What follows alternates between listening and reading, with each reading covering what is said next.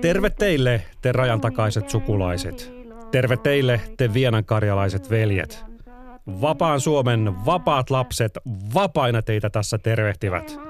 Nyt on käsissä se aamu, jolloin koko Suomen heimo herää, koko kalevainen kansa kahlensa katkaisee. On kevät 1918 ja maailmansota on vielä käynnissä. Saksa ja Leninin johtama Venäjä ovat tehneet maaliskuun alussa rauhansopimuksen Brest-Litovskissa. Suomessa sisällissota on vielä käynnissä. Saksalaiset nousevat maihin hangossa vasta kuukauden päästä. Maaliskuun 21. päivä 400-päinen joukko aseistettuja suomalaisia nuorukaisia ylittää Venäjän rajan Suomussalmella Vienan Karjalan puolelle. Joukkojen komentaja Karl Malm tervehtii rajan ylitettyään Vienan Karjalaa edellisillä sanoilla. Mistä ihmeestä oikein on kysymys? Aiton tiellä poikki puoliin. Historian tunneillahan koulussa puhuttiin niin sanotuista heimosodista, ja niillä viitataan tapahtumiin 1910-20-lukujen taitteessa, jolloin tietyillä aktivistipiireillä oli tarkoituksena ulottaa Suomen rajat kauas itään.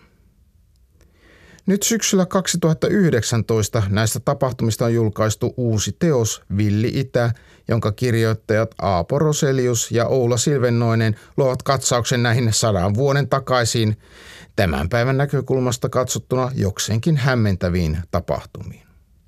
Mutta mennäänpä ensin ihan tuohon nimitykseen heimosota. Antaako se oikean kuvan noista tapahtumista?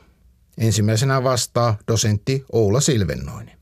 No ei me olla niitä erityisemmin viljelty just sen takia, että on parhaimmillaankin epätarkka ja, ja sellainen nimitys, joka on, on sitten jälkeenpäin keksitty niin kuin selittämään tätä retkeilyä ja, ja joka myös sitten hämärtää kyllä näkyvistä sen, että kysymyksessä oli yleiseurooppalainen ilmiö, jolla ei ollut juurikaan tekemistä näiden Suomen heimokansojen kanssa. Heimosodat on lähinnä tällainen tällaisen kansallisen itsenäisyystaisteluhistorian – tuotos, joka palveli sitä ajatusta, että nämä oli osa Suomen itsenäistymistä. Jälkimmäisenä puhui siis dosentti Aapo Roselius. Näitä heimosodiksi silloin kutsuttuja tapahtumia laskettiin aikanaan olleen kaikkiaan 12, osa niistä merkittäviä, osa taas hyvinkin suppeita ja lyhytaikaisia. Villi Itäkirjassa, kuten myös tässä kolmiosaisessa radiosarjassa, Keskitytään Vienan Karjalaan tapahtumiin keväällä ja kesällä 1918, Viron vapaussotaan talvella ja keväällä 1919 ja Aunuksen retkikuntaan keväästä syksyyn 1919. Tässä sarjan ensimmäisessä osassa puhutaan Vienan retkestä. Harvaan asuttu Vienahan oli suomalaisille tärkeä, koska sinne sijoittuivat Kalevalan myyttiset syntysijat. Roseliuksen ja Silvennoisen mukaan nämä heimosodat eivät olleet mikään irrallinen suomalainen ilmiö, vaan taustalla oli isompi kuvio Euroopassa. Muun muassa Venäjän keisarikunnan romahtaminen ja bolsevikkivallan kaappaus, jotka tietyllä tapaa mahdollistivat nämä heimosodat. Oula Silvennoinen. No taustalla on tietysti siis Venäjän keisarikunnan romahtaminen sen, ja sen koko, koko Venäjän suistuminen sisällissotaan sitten bolshevikkien vallankaappaus, joka kuitenkin sitten tässä vaiheessa bolshevikki valta oli, oli asemissa lähinnä siellä keskisellä Venäjällä ja, ja kaikkialla niin kuin imperiumin reuna-alueilla käytiin kamppailua, josta kukaan ei tiennyt, että miten se lopulta päättyisi. Et, et, et tilanne näytti äärimmäisen epävarmalta ja samalla myös houkuttelevalta, siltä sellaiselta, että, että nyt oli niin kuin aika tehdä haaveista totta. Nyt saattaisi niin kuin pienikin päättävästi toimiva joukko kyetä suuriin, suuriin suorituksiin. Jos ajatellaan, kun sota saapuu tavallaan Suomeen vuoden 17 aikana, 18 aikana sisällissodan muodossa, niin tämä Itä-Karjala, siis Venäjään kuulunut Karjala, niin kysymys politisoituu ja militarisoituu niin tehokkaasti, että molemmat sisällissodan osapuolet esimerkiksi havittelee ja katsoo tehtäväkseen sisällyttää tämän Itä-Karjalan osaksi sitä tulevaa Suomea, mitä he olivat joko valko, valkoisella puolella tai punaisella puolella rakentamassa. Ja, ja eli, eli siihen liittyy tällainen jopa vähän niin kuin paine, että nämä täytyy, se tuleva Suomi, siihen täytyy sisällyttää myös tämä Itä-Karjala. Ja tämä selittää sen, että miksi esimerkiksi Suomen sodanjohto Mannerheim myös myötäilee näitä vallotussuunnitelmia, siis Vienaan, Karjalaan, Petsamoon. Nämä oli aika yksityisretkiä jo siis sisällissodan aikana, mutta tietenkin valkoisen päämajan sitten valtuuttamia. Eli, eli kyseessä on tällainen kilpajuoksu oikeastaan punaisen Suomen kanssa vielä vuonna 18. Toinen seikka, mikä vuonna 18, jota Vienan retken osalta täytyy muistaa, että tällöin kyseessä ei vielä ollut, siis Itä-Eurooppa ei ollut vielä joutunut täysin kaaukseen vielä silloin. Saksa oli se voima. Eli Saksa on, pitää hallussaan tätä Itä-Eurooppaa ää, syksyyn 18 asti. Ja Suome, ää, Suomen, Suomessa valkoisen armeijan osalta oli ää, toive ja ajatus, että tukeutumalla Saksaan saadaan myös Itä-Karjala osaksi Suomea. Taustalla on tietysti myös ajatus tosiaan siitä, että Saksa voittaa lopulta maailmansodan ja, ja se olisi luonut itäiseen Eurooppaan aivan toisenlaisen niin taloudellisen ja poliittisen järjestelmän, jota Saksa oli jo valmistellut pitkään ja, ja, ja jonka peruskivet se oli laskenut jo, jo esimerkiksi Ukrainassa. Ja, ja samaan tähän kuvioon kuului myös sitten Suomi, joka olisi ollut, ollut tota, valkoinen ja, ja Saksan tuella – itsenäisyytensä ja vapautensa voittanut maa, mutta myös sitten osa Saksan dominoimassa taloudellisessa järjestyksessä. Suomella olisi ollut tietty rooli esimerkiksi puutavaran ja, ja selluloosan tuottajana ja, ja tota, Saksa olisi sitten ollut tässä niin kuin pyramidin huippukivenä.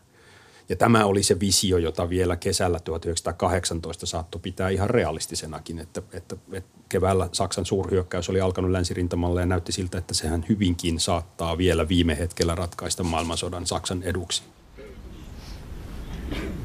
En pane miekkaani tuppeen ennen kuin kaikki linnoitukset ovat meidän käsissämme. Ennen kuin laillinen järjestys vallitsee maassa, ennen kuin viimeinen Leninin soturi ja huligaani on karkoitettu niin hyvin Suomen kuin Vienan Karjalastakin. Luottaen oikeaan jaloon asiaamme, luottaen urhoollisiin miehiimme ja uhrautuvaisiin naisiimme, luomme nyt mahtavan, suuren Suomen. Tämä on Mannerheimin kuuluisa miekan tuppipuhe Antrean asemalla helmikuussa 1918.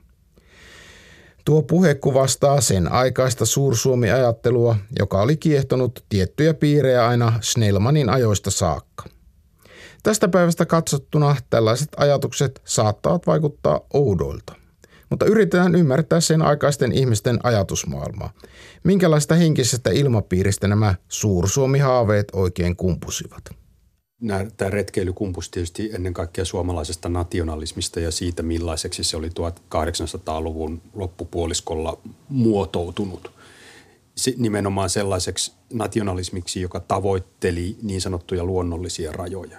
Snellmankin oli jo kirjoittanut, että missä, missä kieliraja on idässä, niin sinne valtakunnan raja pitää ulottaa. Ja tämä oli jälleen kerran eurooppalaisille nationalismeille hyvin tyypillinen tavoite, että kuviteltiin, että se oikea tyydyttynyt kansallisvaltio voi olla vasta sellainen, joka sulkee sisäänsä sen, sen koko, koko niin kuin etnisen kokonaisuuden, koko, koko kieliyhteisön, koko kulttuurisen yhteisön. Ja vasta sellainen valtio voi olla elinkelpoinen ja, ja toteut, olla niin kuin, niin kuin sitten tavoittelemisen arvoinen. Eikä suomalainen nationalismi tässä ollut mikään poikkeus, vaan, vaan nimenomaan sieltä syntyi sitten päätavoitteeksi tämä suur Suomi, mm.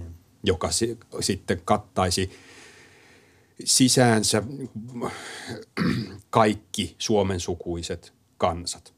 Kaikkein laajimmillaan nämä Suursuomi-haaveet sisällytti itseensä Ruotsin länsipohjan, sitten Ruijan alueen Norjasta, Kuolan Niemimaan, Vienan, Karjalan, Äänisen Karjalan ja, ja Viron.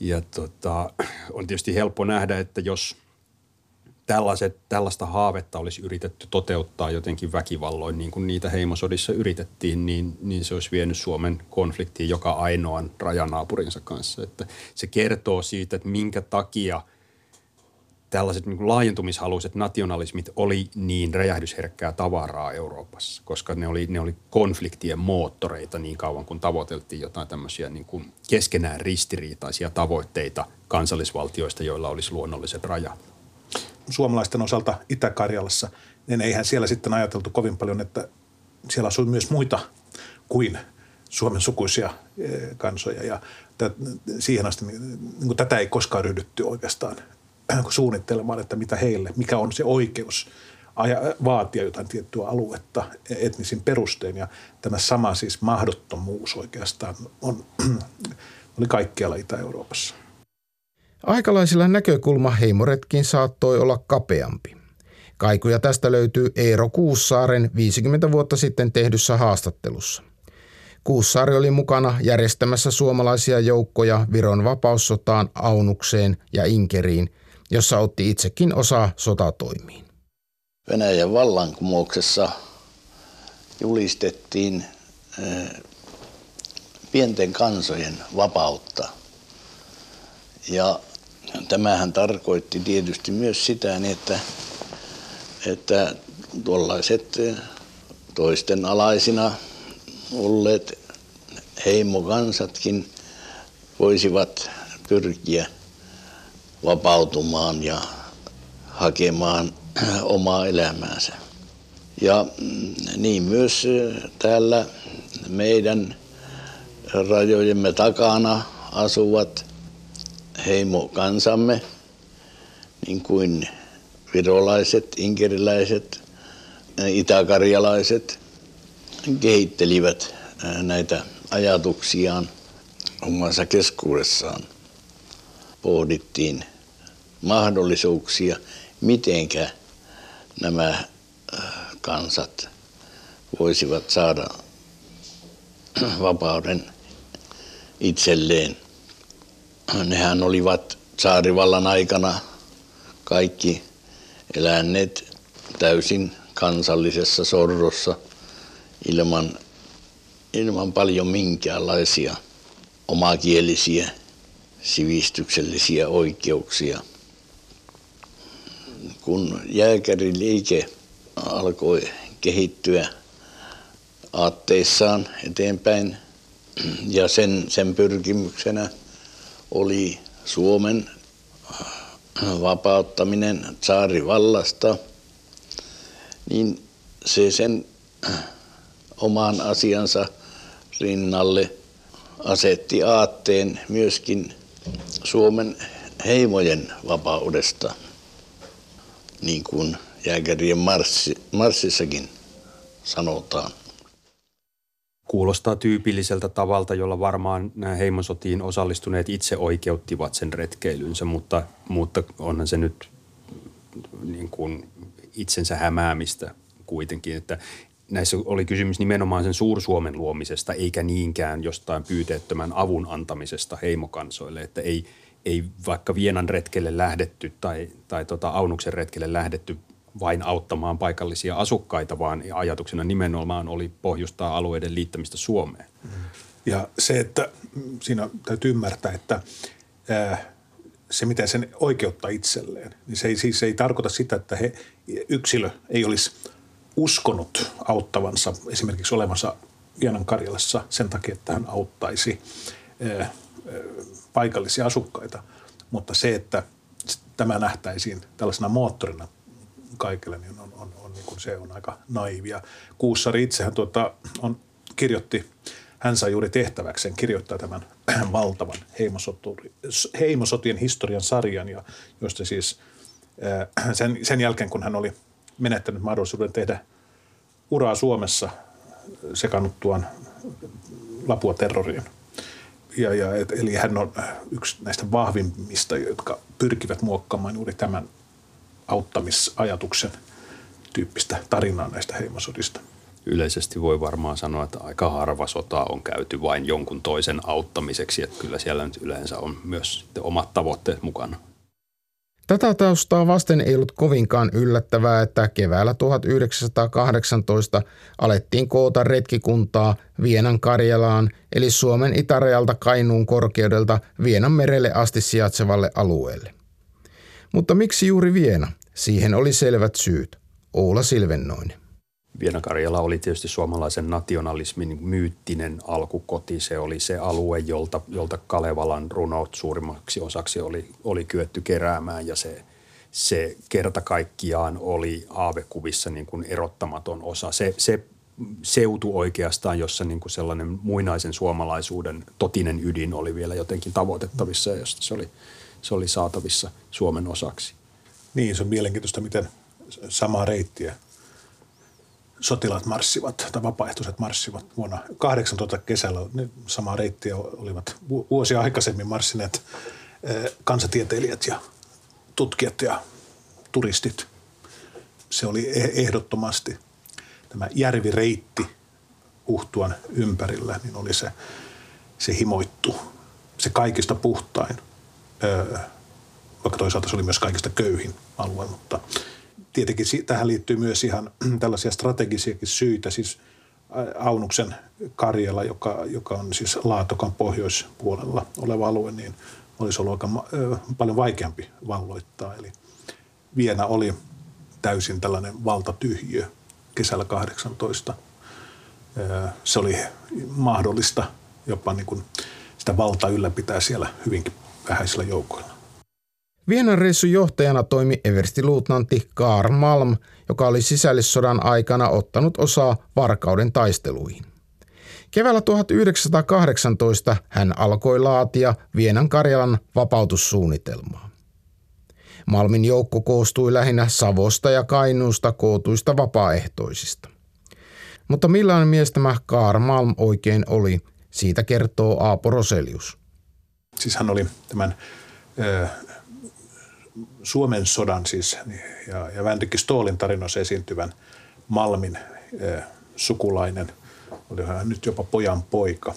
Ja, ja hänellä oli tällainen selkeä unelma siitä, että miten hän, hän toteuttaisi tätä samaa talonpoikaisvapaussotaa Karjalassa, kuten hänen kuuluisa esi-isänsä. Ja, eh, hän oli kyllä todella niin kuin vahvasti aatteen mies – Karl Malm, hän oli ruotsinkielinen ja ei välttämättä edes osannut suomea kovin hyvin. Ja tämä oli pienoinen ongelma, niin tota, hän, häneltä kiellettiin ruotsinkielen käyttö, kun ylitettiin raja Itä-Karjalaan. Ja, ja, mutta siis Malm, Malm suurena ehkä tällaisena idealistina, niin samalla hänessä tulee selvästi ilmi kyllä myös tämän tällaisen vapaa-joukkoon liittyneet tällaiset aika – aika karskit otteet ja, ja tällainen aika omapäinen johtamistyyli.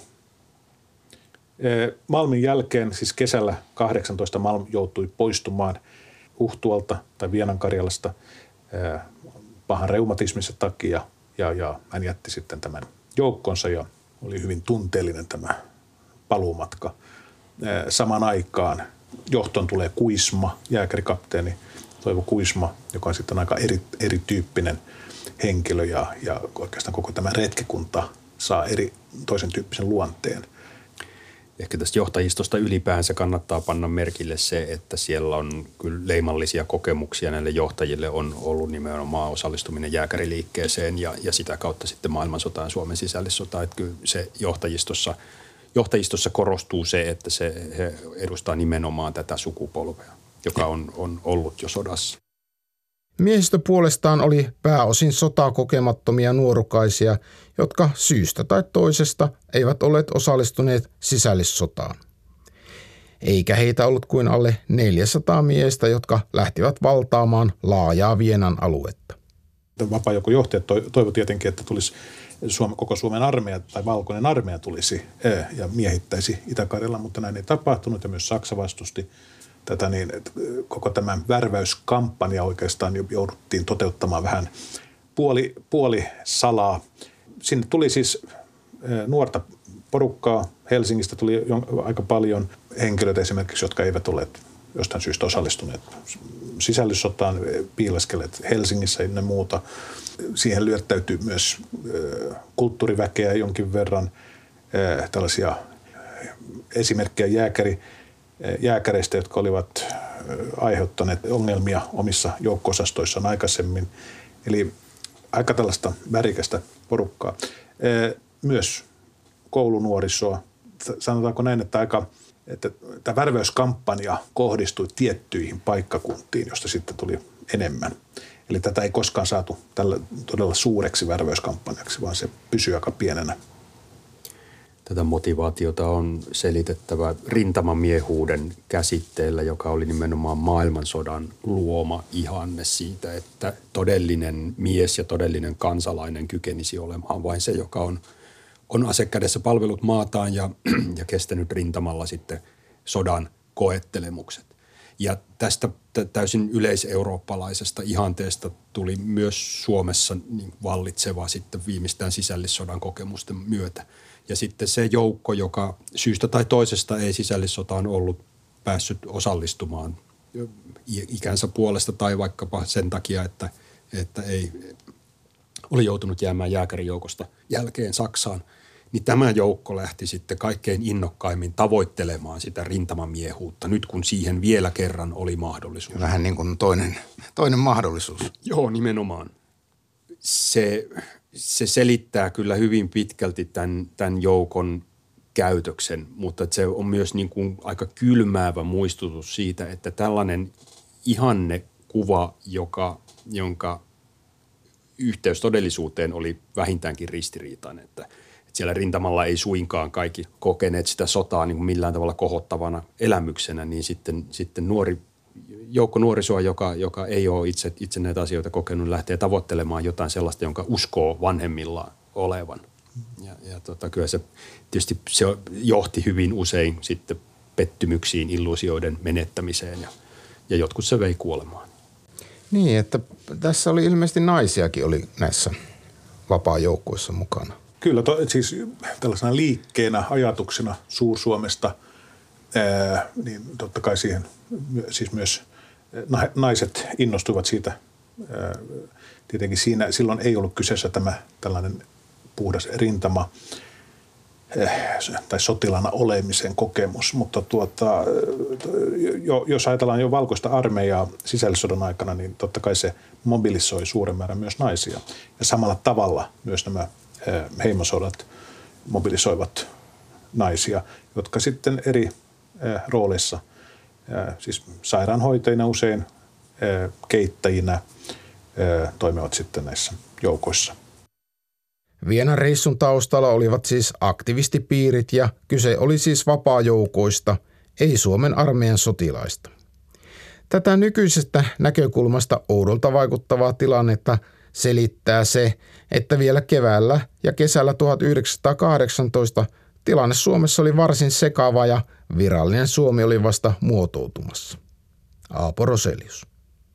Valtio ei, ei pystynyt esimerkiksi lähettämään armeijaa joukkoja Karjalaan vielä vuonna 18. Ja, eli, eli siinä on, kyseessä on tällainen, vielä tällainen aikakausi, jolloin ei, on vaikea erotella oikeastaan, mitkä osat on muodostaa niin kuin osan virallista hallituslinjaa virallista armeijaa, koska kaikki on vielä vasta muotoutumassa. Eli, eli jatkuvasti on, on, on olemassa aktivistien verkosto esimerkiksi, johon suureksi osaksi lukeutuu esimerkiksi suojeluskunnat, eli eri puolilla maata, niin pyst, tällainen verkosto pystyy toimimaan irrallaan tai ainakin silleen puoli itsenäisesti riippumatta hallituksen mielipiteestä tai jonkun yksittäisen ministerin mielipiteestä. Eli, eli tuota, siinä mielessä on vielä hyvin tällaista sekavaa aikaa. Ei ole mitään selkeää Suomen armeijaa tuohon aikaan vielä.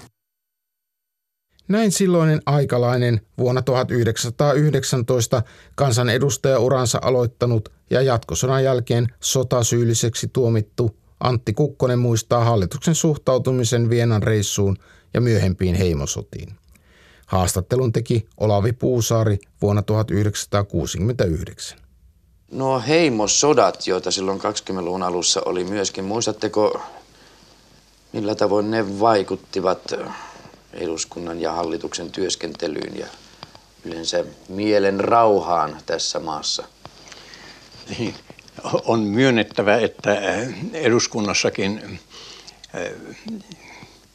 oli kahdenlaista ilmaa. Toiset myötäilivät niitä, jotka heimoaatteen innottamina olivat jopa ylittäneet, ylittäneet rajan. Tämä tapahtui ennen rauhan, lopullista rauhantekoa. Siitä aiheutui muun muassa ristiriita silloisen sisäministerin ja niiden välillä, jotka erittäin aktiivisesti ajoivat heimo, heimoaatetta. Ja tämä ristiriitahan päättyi traagisesti sikäli, että sisäministeri Rita Vuori menetti salamurhaajan toimesta henkensä. Ja se oli lähinnä tähän traagiseen loppuun jo vaikutti nimenomaan ristiriita heimoaatteen ajajien ja hyvin maltillisen ja varovaisen ministeri Ritavuoren välillä. Kiermeillä käännytetty, hännät on jääty häilymään, pienahkat vapisomaahe. Keväällä 1918 suomalaiset sitten ylittivät rajan ja tunnelma oli korkealla. Ja aluksi karjalaiset ottivatkin heidät hyvin vastaan. Mukana matkassa olivat esimerkiksi helsinkiläiset Fortteiliuksen veljekset, jotka kuvailivat tunnelmiaan Vienan Karjalan suurimpaan kylään Uhtualle päästyään näin. Jos milloinkaan, niin Vienassa valloitussota on oikeutettua. Mikäli Suomi pettäisi nyt vienalaiset, tarkoittaisi se kansan tuhoa. Inhimillisesti on meillä velvollisuus tehdä heistä onnellinen kansa. Suomalaiset nationalistit marssi rajan yli Itä-Karjalaan siinä olettamuksessa, että totta kai se Suomen sukuinen karjalaisten heimo haluaa liittyä Suomeen, eikä mitään muuta toivokkaan kuin valtiollista yhtenäisyyttä Suomen kanssa, mikä osoittautui sitten että, että, että, että, niin kuin harhaluuloksi. Uhtualla pidettiin heinäkuussa 18 tällaiset juhlat, että minkälaiset juhlat siellä oli ja miten siinä vaiheessa vielä väestö otti suomalaiset vastaan? Kyse oli tällaisesta perinteisestä karilaisjuhlasta, joka, äh, josta luotiin tällainen suomalaisten propagandatilaisuus. Äh, uskottiin vahvasti, siis koko tämän Vienan hankkeen ajan uskottiin vahvasti propagandan vaikutukseen. Kyse oli siitä, että – se, se usko siihen, että karjalaiset ilman muuta, kunhan vaan ymmärtävät tilanteen, suostuvat siihen, että heistä tulee osa Suomea ilman sen kummempia. Niin, siis tämä usko oli todella kova ja esimerkiksi Ilmari Kiennon oli hyvin vaikea ymmärtää, kun hän törmäsi tällaisen haluttomuuteen tai että karjalaisilla olisi omat, oma, oma mielipide asiasta. Eli, eli mutta vielä kesällä, silloin heinäkuussa Uhtuolla, niin se oli oikeastaan tällainen todella tällainen niin kuin koko sen heimoaatteen kohokohta, että nyt poliittisesti tämä julistetaan osaksi Suomea. Pian todellisuus kuitenkin iski suomalaisjoukkoihin. Maasto Vienassa oli vaikea kulkuista, tiestöä ei oikeastaan ollut olemassa ja liikkuminen tapahtui vesireittejä pitkin. Suomalaiset etenivät aina Vienan kemiin saakka noin 30 kilometrin päähän Vienan merestä eli Valkoisesta merestä. Suomalaiset ripottelivat miehiään sinne tänne etuvartioihin. Liikkuminen tapahtui vesireittiä pitkin, eli tämä perinteinen vesireitti, joka Valkoiselle merelle. Suomalaiset, suomalaiset asettivat tällaisia pieniä etujoukkoja useamman sadan kilometrin varrelle ei koskaan ihan sinne Valkoiselle merelle asti, 30-40 kilometriä sieltä oli ehkä uloin piste, tukikohta. Taustalla on tietysti se, että, että sinne Vienaan oli lähdetty kauhean vähäisillä sotilaallisilla voimilla, joten sitten oikeastaan voi sanoa, että olisiko melkein mikään taktiikka siinä, siinä toiminut, kun ongelma oli se, että ei yksinkertaisesti ollut riittävästi joukkoja niin valtavaa aluetta miehittämään tai valvomaan. Heimoretkeläiset joutuivat Vienan korvessa yllättäen keskelle suurvaltapolitiikkaa. Olihan ensimmäinen maailmansota vielä käynnissä ja Etelä-Suomessa oli valkoisten avuksi tulleita saksalaisia joukkoja. Iso-Britannia näki siksi suomalaisten toiminnan Vienassa uhkana. Ja Isolla Britannialla ja Ranskalla oli myös intressi vaikuttaa Venäjän sisällissotaan Saksaa vastustaakseen. Britit oli aseistanut karjalaisjoukon Vienanmeren rannalla, Murmanin radalla. Ja ää, tämä joukko ryhtyi vapauttamaan omaa kotiseutuaan näistä suomalaisjoukoista. Eli, eli siinä syntyi tällainen asetelma, jossa karjalaiset ryhtyivät sotimaan suomalaisia joukkoja vastaan. Eli ei käynytkään ihan niin kuin oltiin suunniteltu. Ei, päinvastoin.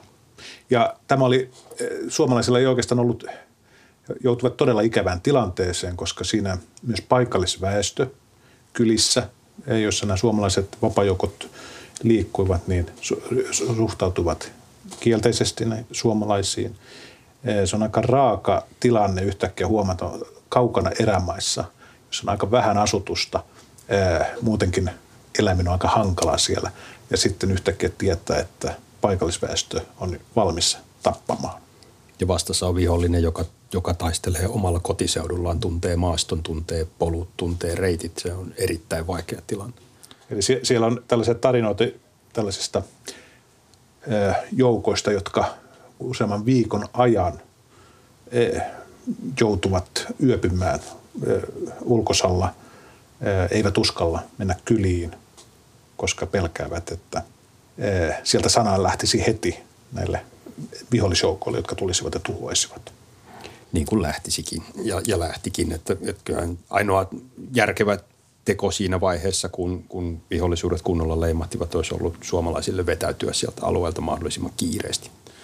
Ja siinä juuri Toivo Kuisma, joka johti tätä retkikuntaa, kun tämä alkoi tämä romahdus, niin hän ei lähtenyt, hän ei uskaltanut vetää, tai ei lähtenyt toteuttamaan tätä vetäytymistä tarpeeksi ajoissa ja, ja oli hyvin lähellä, että vieläkin suurempi osa tätä retkikuntaa olisi tuhoutunut. Kyseessä tietenkin on tällainen tilanne, jossa tieto kulkee aika hitaasti. Sieltä ei välttämättä saatu tietoa, mitä oli tapahtunut. Tämä on hyvin laaja alue, hyvin vähän ihmisiä. Eli, eli se on kyllä ollut ö, aika kauhea paikka näille osallistujille. Eli, eli tilanne on aika hankala ymmärtää luultavasti yksittäiselle, yksittäiselle vapaaehtoissotilaalle, joka yhtäkkiä saa vastaansa samat henkilöt, jotka hän luuli tulevansa vapauttamaan. Suomalaiset vapaajoukot eivät pystyneet antamaan vastusta brittien hyvin varustamille karjalaisille. He saivat brittiläiset aseet, univormut, ruokapakkaukset ynnä muut. Eli heistä tuli osa Iso-Britannian ensimmäisen maailmansodan – joukkoa. Ja, ja e, tietenkin varustus oli huomattavasti parempi kuin vastapuolella oli näissä suomalaisten vapaajoukkojen parissa. Britannia pyrki mahdollisuuksien mukaan tietysti toteuttamaan sitten operaationsa Venäjällä joillain muilla joukoilla kuin brittiläisillä sotilailla, jotka, joita vaivasi jo, jo maailmansodan aiheuttama sotaväsymys samoin kuin sitä, sitä Britannian kotirintamaa, että se, siellä ei oikein riittänyt kauheasti sympatiaa vielä niin kuin uusille sotilaallisille seikkailuille – joita sitten vaikka Churchillin kaltaiset poliitikot Britanniassa voimakkaasti olis, olisivat halunneet. Mutta että, että pyrittiin värväämään erilaisia paikallisia joukkoja, niin, niin päädyttiin sitten kaikenlaisiin paradokseihin, kuten vaikka siihen, että, että Ison-Britannian palveluksessa oli sitten entisiä suomalaisia punaisia, jotka, jotka taistelivat itse asiassa käytännössä siis Leninin bolshevikkihallitusta vastaan ja ja, mutta tota, omasta mielestäni tietysti pääasiassa Saksaa ja, ja, ja tota, Saksan vasalliksi ryhtynyttä valkoista Suomea vastaan. Niin, mikä tämä brittien motiivi oikein oli? Että miksi heitä kiinnosti Vienan Karjala? Ei heitä kiinnostanut Vienan Karjala sinänsä, mutta heitä kiinnosti kyllä sitten bolshevikkihallituksen kumoaminen vallasta ja, ja, ja tota Venäjän palauttaminen sellaiseksi, jollaisena he olivat oppineet sen tuntemaan. Eli – eli jollain tavalla vakaaksi ja, ja, ja luotettavaksi liittolaiseksi. Mutta nyt kun näytti siltä, että, että tota, Saksa on ensinnäkin saamassa kaiken mahdollisen Leninin hallitukselta ja sitten vielä loppuvenäjästä ajautuu jollain tavalla Saksan, Saksan syliin tai, tai ellei liittolaiseksi, niin yhteistyökumppaniksi, niin se, se oli niin vaarallinen skenaario. Niin, Vienan Karjalassa oli tietenkin siis Murmanin rata, joka oli valmistunut ensimmäisen maailmansodan aikana, josta tuli tällainen tärkeä reitti myös Iso-Britannian avustukselle Venäjälle ja hyvin strategisesti merkittävä rata. Oli olemassa pelkoja, että saksalaiset olisi perustanut sukellusvenen tukikohtia, jos olisivat päässeet Vienan merelle, Murmanniin ja muuta. Eli, eli tästä alueesta, joka oli hyvin pitkään ollut todella tällaista vain pelkkää erämaata, niin yhtäkkiä tuleekin hyvinkin merkittävä strateginen alue maailmansodassa. Karjalaisilla oli siis hyvät varusteet, he tunsivat maastot ja siviilien tuki oli heidän puolellaan. Vienassa käynnistyikin varsinainen tuhoamissota. Aapo Roselius. Pyrkimyksenä oli siis tuhota suomalaisjoukot. Eli, eli ei, ei mitenkään vain ajaa heidät takaisin rajan yli, vaan siis todella iskeä todella lujaa ja tuhota niin perusteellisesti kuin vaan mahdollista. Ja nimenomaan jos Suomen, suomalaisilla oli näitä 5-10 hengen tukikohtia, niin moni näistä tuhoutui. Siis sieltä tapettiin kaikki miehet suunnilleen. Ehkä yksi tai kaksi pääsi pakenemaan.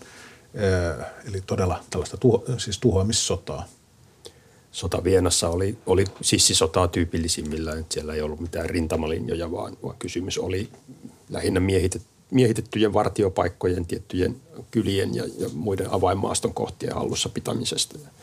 Ja, ja siitä, että sitten tehtiin, tehtiin sissiretkiä, joilla, joilla sitten, joiden kautta sitten näitä operaatioita ajettiin eteenpäin. Ja äh, nämä karjalaiset joukot tietenkin saivat omiltaan, eli – tietoa suomalaisten liikkeistä. Eli, eli se oli koko oikeastaan tämä Vienan Karjala käänsi selkänsä suomalaisjoukolle, koska ymmärsivät, että se pieni suomalaisjoukko ei tule voittamaan, eli se olisi täysin älytöntä tukea sitä joukkoa enää. No mitä esimerkiksi Kostamuksessa tapahtui? Kostamus, siitä tuli tällainen hyvin tämän, tällaisen verisen taistelun näyttämö – suomalainen joukko-osasto oli, oli marssinut useita tuota, viikkoja jo metsissä Vienan Karjalassa ja, ja oli sitten yhdeksi yöksi päättänyt, että tullaan kylään ja yövytään talossa Kostamuksessa. Ja, ja se riitti. Vihollinen hyökkäsi, piiritti talon ja hyökkäsi ja, ja sieltä – Sieltä suurin osa kuoli siihen rantaan soutuveneisiin, kun yrittivät pakoon. Ja, ja sieltä ihan muutama, taisi olla kolme henkilöä, jotka pelastautuivat. Ja, eli, eli hyvin tällainen verinen ja dramaattinen ää, tapahtuma. Kun me päästiin toiselle rannalle, me hypättiin venestä, niin Alvar ei noussut – minä liikuttelin häntä, mutta me kaikki oltiin haavoittuneita. Näin kuvaili Kostamuksen tapahtumia Viljo Björkman, yksi henkiin jääneistä kuolleen toverinsa Alvarin äidille. Suomalaiset joutuivat siis perääntymään ensin Uhtualle, sitten Vuokkiniemeen lähelle Suomen rajaa. Uula Silvennoinen. Sieltähän tultiin kyllä sitten verissä päin lopulta takaisin, kun Vuokkiniemelläkin jouduttiin taisteluun vielä, vielä viimeisen kerran. Että päästiin todella maistamaan sotaa. Kyllä sieltä, jos ajatellaan näitä, tappiolukuja, niin ne on karmaisevia, siis lähes kolmas osa tästä retkikunnasta niin jäi Vianaan, tapettiin. Niin tuota, kyseessä on totaalinen katastrofi, siis sotilaallinen katastrofi ja, ja oli lähellä, että nämä luvut olisi ollut vieläkin rumempia. Eli, eli juuri tämä viimeinen Vuokkiniemen taistelu, niin siinä oli ehkä enemmänkin jo, jo tuuria se, että siitä selvittiin. Ja tietenkin tämä pakeneminen, vetäytyminen Suomeen, niin sieltä se oli tietenkin aika, no se valtava pettymys, Kuismalla jonkinnäköinen tällainen suuri tehtävä oli, oli päättynyt epäonnistumiseen. siellä haudattiin viimeiset rintamatoverit Vienaan ja, ja hyvin tällainen melankoolinen mieliala. Ja tietenkin nämä vapaaehtoisjoukot, niin päästyään Suomen, Suomen puolelle, niin tietenkin sieltä lähdettiin mahdollisimman nopeasti heti kun päästiin niin tuota, Etelä-Suomeen. Ja, ja jotkut heistä unohti, pyrkivät unohtamaan tämän, eivätkä enää koskaan osallistuneet muihin tämän tyyppisiin retkikuntiin, kun taas sitten toiset innostuivat seuraavan vuoden aikana uusista. Tämän surkeasti epäonnistuneen reissun jälkeen alkoi jälkipyykki. Esimerkiksi suuria odotuksia Vienan retkelle ladannut mukana ollut korpikirjailija Ilmari Kianto kommentoi reissua kitkerästi. Kyllähän te sitä, tätä katastrofia pohdittiin ja, ja näitä syitä, että mitkä olivat syyt tähän syyskuussa ja lokakuussa just näiden suurten tappioiden takia. Ja, ja yleensä nämä syyt vieritettiin johdolle, että johto oli ollut, oli ollut, oli ollut huonoa ja ynnä muuta. Ja, ja mukana olleet esimerkiksi Kianto ryhtyi aika aggressiiv- tai ryhtyi pohtimaan myös tämän retkikunnan aine miehistöä ja sen moraalista tasoa. Eli, eli aika kovia syytöksiä tuli kyllä sitten Minkä tyyppisiä? Tällaista siis, että suomalaiset vapaajoukot olivat olleet tuhoamassa tätä puhdasta Itä-Karjalaa, käyttäytyneet huonosti sen naisia kohtaan ja suoraan sanottuna sikailleet – Joo, Kiantohan leimusi kyllä sitten, sitten retkikunnan jäsenten oletettujen moraalisten niin kuin alamittaisuuksien niitä vastaan kovastikin, että, että tappiota selitettiin ikään kuin sillä, että sen, sen retken osanottajat eivät ole niin kuin riittävästi aatteellisesti tiedostavia ja puhtaita, joka lienee kai aika yleinen tapa ymmärtää tämmöisiä asioita, joissa sitten kuitenkin oli oikeasti kysymys siitä, että koko konsepti oli ollut epärealistinen. Lähdettiin korpeen ja eikä tunnettu rajan takana vallitsevia olosuhteita ja oletettiin aivan yltiöoptimistisesti, että niin pieni aseistettu joukko kykenisi saamaan aikaan valtavia asioita. Sekä ottamaan maan haltuunsa että vielä pitämään sen hallussa. No lannistuuko tämä heimoaate tästä takaiskusta? No ei lannistunut kyllä, että, että se hyvin monelle se oli vain sysäys siihen, että yritetään uudelleen ja, ja, ja sitten paremmilla, paremmilla onnistumisen mahdollisuuksilla.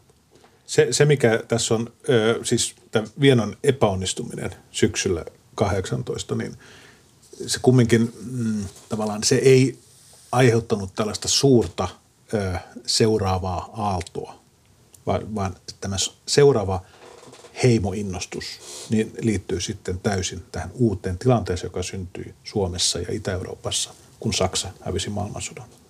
Eli, eli siihen asti vuodettiin sitä verta, Vienaan verta ja ennen kuin uusi innostus alkoi. Näin siis dosentti Aapo Roselius ja sitä ennen dosentti Oula Silvennoinen. Emonaini kantajaini, ei ole siinä miesten surma. Heimoaate ei todellakaan lannistunut. Ja tästä uudesta heimoinnostuksesta kuulemme ohjelmasarjan seuraavissa kahdessa jaksossa. Osassa kaksi puhumme suomalaisten osuudesta Viron vapaussotaan ja kolmannessa kerromme Aunuksen retkikunnasta. Lemminkäisempiä varalla, emonaini kantajaini.